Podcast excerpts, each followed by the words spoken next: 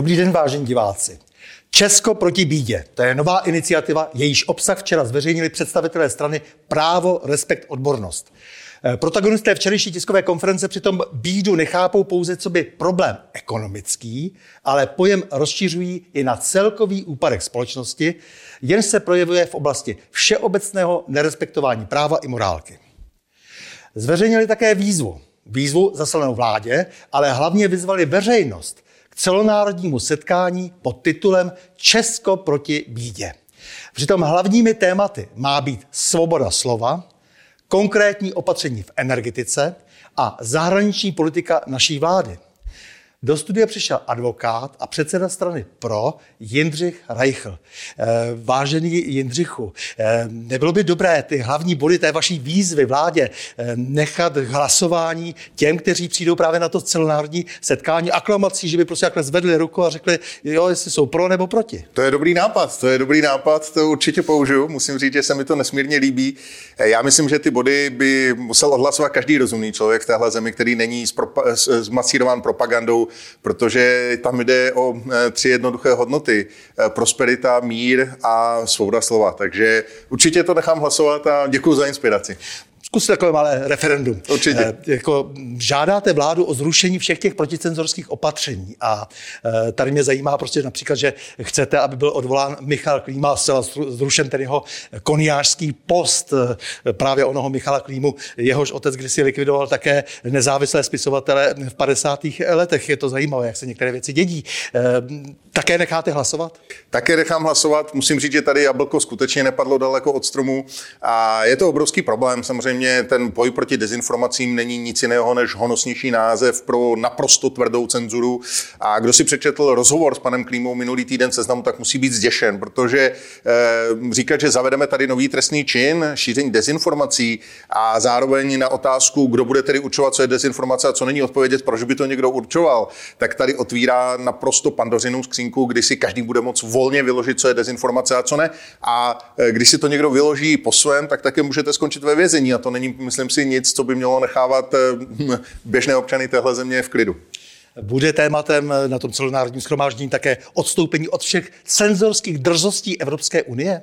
Jednoznačně, jednoznačně Evropská unie nám tady diktuje v podstatě jeden jediný možný názor a já myslím, že to je strašně špatně, že to je prostě novodobé skutečně zavádění eh, pravdy jedné vlády a jedné strany, eh, když vidíme, jak se jim nelíbí to, co dělá Elon Musk s Twitterem, jak, si, jak jim mu vyhrožují různými pokutami, kdy ten Elon Musk neříká nic jiného, než že ať si každý píše, co chce a to o tom svoboda slova je. Eh, takže Evropská unie tady samozřejmě prosazuje jenom jednu možnou ideologii a to musíme zastavit, protože to je prostě nakročení do totality.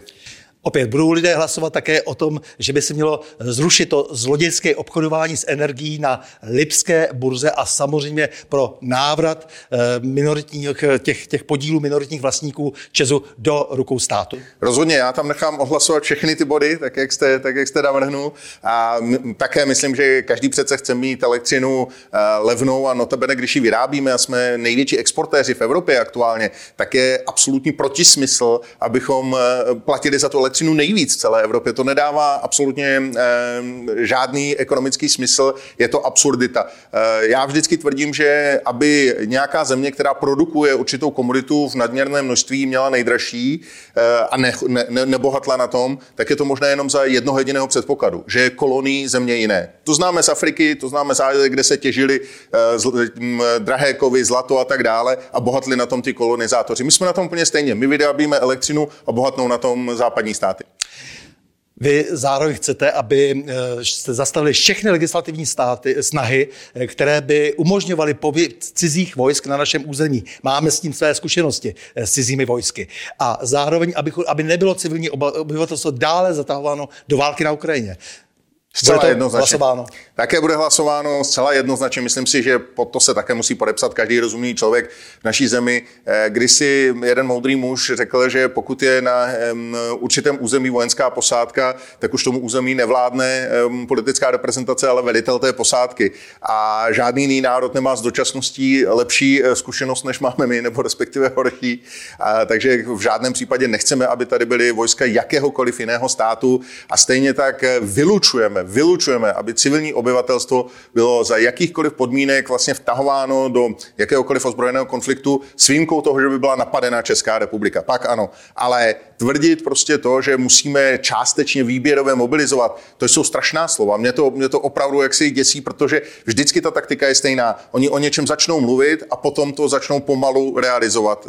Vaření prostě žáby, jak, jak z, z ukázkového filmu, musím říct. Takže zase další otázka hned, jak si samozřejmě navazuje, zrušit veškerou podporu eh, válce, válce na Ukrajině. Eh, to chcete po vládě, to znamená předpokládám, že budete totéž štít i z tribuny.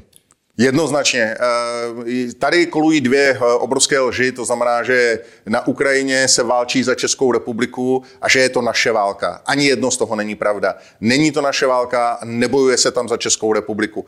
Eh, je to, je to jenom propaganda této vlády, která si tím ospravedlňuje celou tu pomoc a celou svoji nesmyslnou politiku dodávání zbraní do ozbrojeného konfliktu. Musím říct, že se mi obrovsky líbila teď věta Scotta Ritra, kterou použil v jednom, v jednom rozhovoru, kdy řekl, že ten konflikt na Ukrajině je válkou mezi NATO a Ruskem, přičemž NATO dodává eh, zbraně a Ukrajina dodává krev. Naprosto přesně. Stejně tak se za Prahu nebojovalo v Mali, nebojovalo se v Afghánistánu a v celé řadě dalších zemí, kde byly jenom zájmy Spojených států, které jsme, které jsme měli krýt vlastně spolu, spoluúčastí. Na kdy chystáte to celonárodní setkání, přesně datum, místo? 11. března, Václavské náměstí, je 14 hodin. Eh, budu se moc těšit, zatím ty ohlasy jsou neuvěřitelné. Myslím si, že velká většina lidí pochopila, že pokud se nedokážeme semknout teď, tak nás čekají nejenom další dva a půl roku hrůzovlády Petra Fialy, ale oni budou ty pozice upevňovat a zabetonovávat tak, aby už je o tamtud nikdo nikdy nedostal. Je to prostě stejné jako období mezi rokem 46 a 48, že si připravují pozice tak, aby, aby prostě už tam mohly být eh, v úzovkách na věky. Milí Jindro, děkuji ti za rozhovor a s vámi, vážení diváci, se těším na další setkání u cyklu O čem se mlčí.